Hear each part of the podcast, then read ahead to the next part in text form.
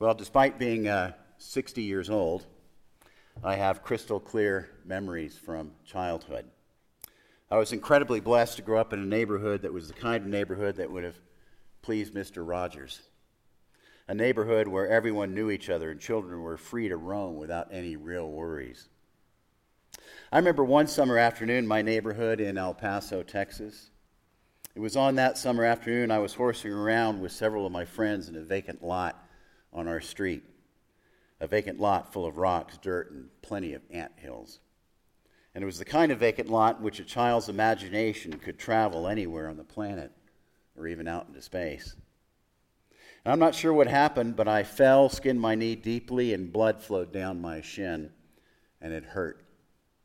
My immediate response was to run home for care, some Bactine and a bandage, and loving hugs from my mom. I remember wanting to run home much more than I do about my very insignificant scrape. Well, thinking of home and our home back then has made me quite nostalgic these last few weeks. I felt what I'd call a melancholy longing, a longing that propelled me to images of how things used to be long ago. And it was, in fact, of the midst of such feelings that I pulled out an old scrapbook my mom put together. And in it, I found a bunch of letters I wrote my parents the first time I went away to summer camp in the 1960s. It was a four week long camp in Durango, Colorado, and I was just nine years old at the time. Here are just a few snippets from those letters. Dear Mother and Dad, I'm a little homesick right now. What's happening at home? This is the first day of camp. Goodbye. Signed Robert. P.S. Please write back. Another letter reads Dear Mother and Dad and family, here are the names of the guys in my cabin. I caught my first fish yesterday. It was small. Please write back. Signed Robert. And then the last one I'll share two weeks into the camp with two weeks left, I wrote Dear Mother and Dad, don't forget to pick me up. pick me up first thing in the morning. I'm having fun and have gone to every dance. I like the girls. I'm very homesick. Guess how I ended the letter? Please write back. Good news is they did write back and sent those old tins filled with delicious cookies. Well, decades later, during a particular tough time in my life while living in California, I traveled to El Paso to visit some family members and friends. And during that trip, one early evening, I drove to the house I grew up in and parked out in front, the one near the vacant lot I described a moment ago. I just felt like I wanted to be home again. Home, that place where all is well, familiar, known, predictable, and safe. Home where everything is going to be okay. Home where all worries and fears are covered with a salve that just takes care of it all somehow. Well, on this summer July Sunday, in the midst of it all, I want you to know that I, like many of you, fully recognize our many, many blessings. I embrace what is good and right and true.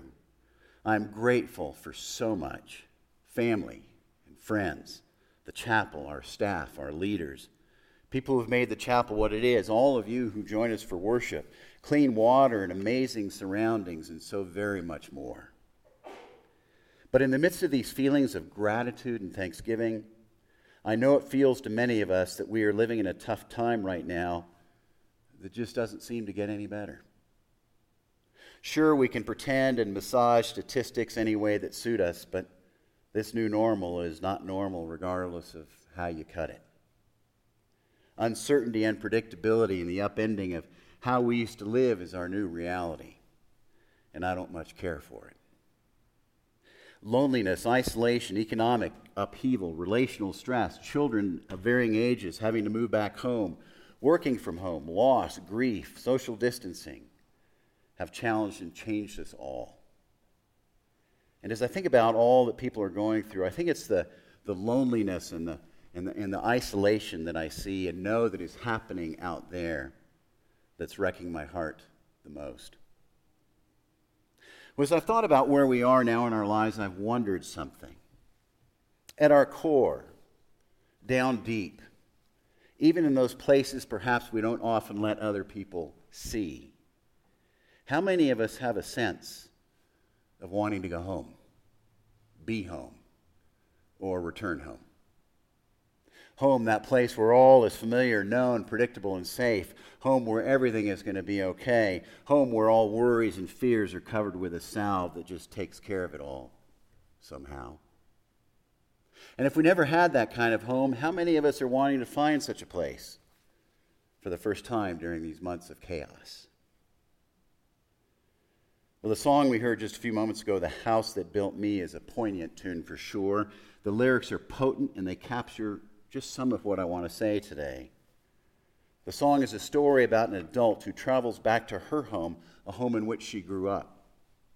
And when she goes back home, she shares with the homeowner some of what happened in the house when she lived there. She expresses that if she can come into the house and take with her nothing but a memory, that she'd find some healing, some hope, and that things might just somehow be okay. Now, if the lyrics in the song were a true story, I wonder how the story ends up. Was she able ever to find her home of long ago? Can we ever go home? And perhaps more importantly, the most important question we need to be asking today is what and where is home anyway? Here's how the writer Catherine Butler puts it in excerpts from an article she wrote. She said, How many of us return to a childhood home to find it changed?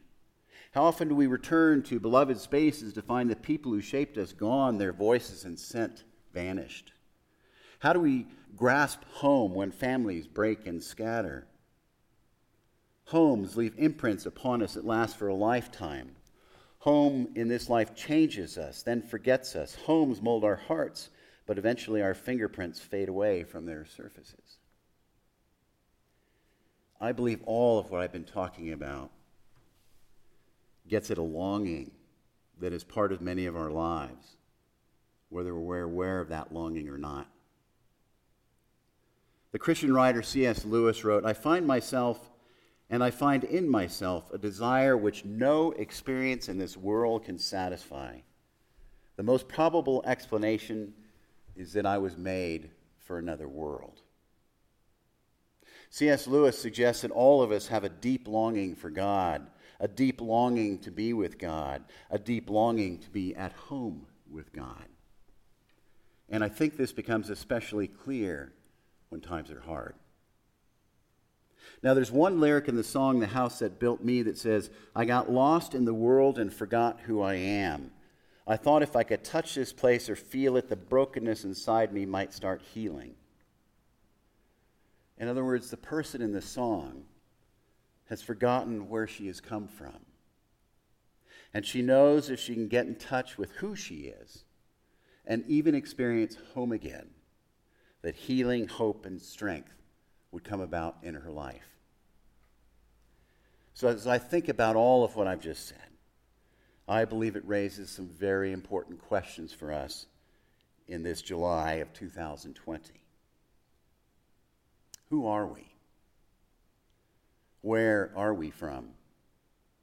How can we get in touch with home once again? Home, that place where all is well, familiar, known, predictable, and safe. Home where everything is going to be okay. Home where all worries and fears are covered with a salve that just takes care of it all somehow. Well, to help us for a few moments this morning, let's delve into Scripture and see what God has to say to us about these questions. So, first, let's take a look at who we are and where we have come from. Who are you?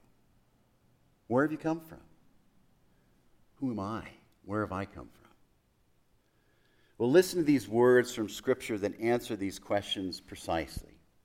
And as I share these words from God, I invite you, wherever you are today, to take them in deeply, to take nourishment from them, to feed on them, and to let them sink deeply into your sense of self and your sense of identity and who you are. So here's what God has to say to us about who we are and where we are from. God says, I made you. I created you. I knit you together in your mother's womb. and you are wonderfully made.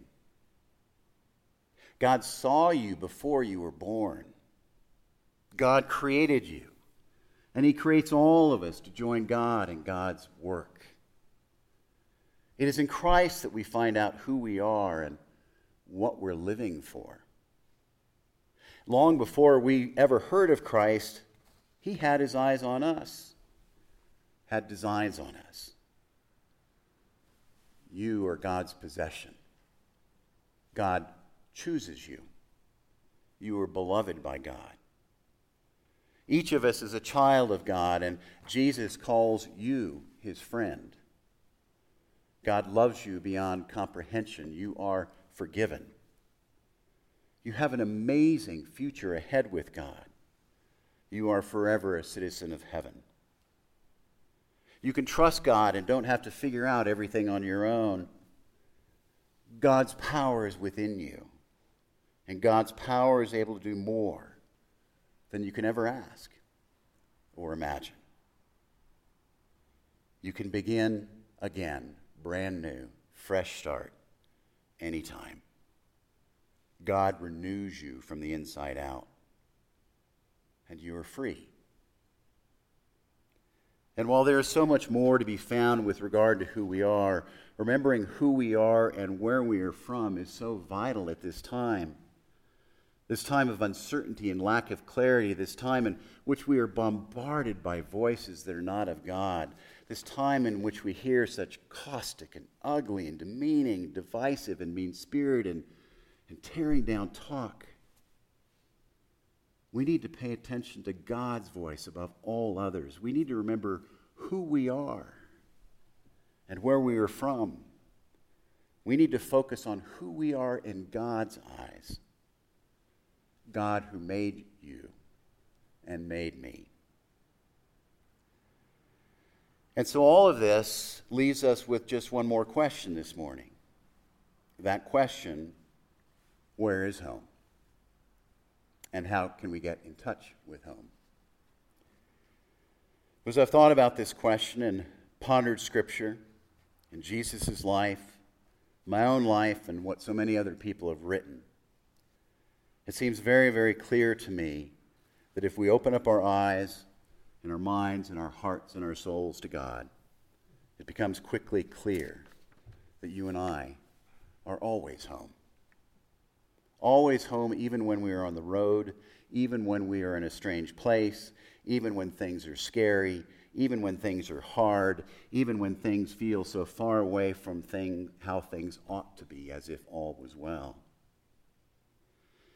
And perhaps the truth is that we are always home because our home is with God, and home is where God is, and God is everywhere, including right here, right now. God is around us and within us. And so we need not search for home or try and figure out how to go home again because our home, our true home, has never, ever left us.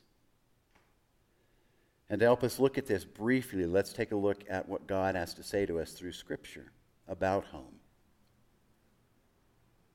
I love the story of David, King David, King of Israel. What a guy. He did some things amazingly right. On occasion, he massively blew it and made mistakes with devastating consequences. He did not always keep his word. He endured brutal battles and betrayals. He lost his best friend. His son died in a terrible way. He was an imperfect king, yet at times very wise. His tenure was tumultuous. He and his people even endured a deadly epidemic in which thousands of people died. Yet one of David's strengths was, was that he expressed himself in powerful ways. He was in touch with his feelings and thoughts and struggles. And in response to being in touch with himself and his emotions and with God, he wrote many of the Psalms we have in the Old Testament. It's as if he laid himself out for the whole world to see. And over his life, David came to understand something about God. Here's what he wrote in Psalm 139 O Lord, you have examined my heart and know everything about me. You know when I sit down or when I stand up.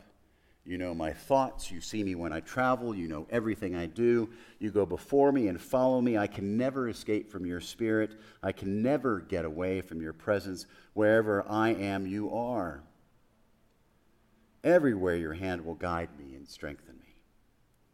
And God helped David understand in the midst of all of his struggles that God is everywhere, God knows everything, and there is no place that God is not. And in his life, David longed for home, which he wrote about.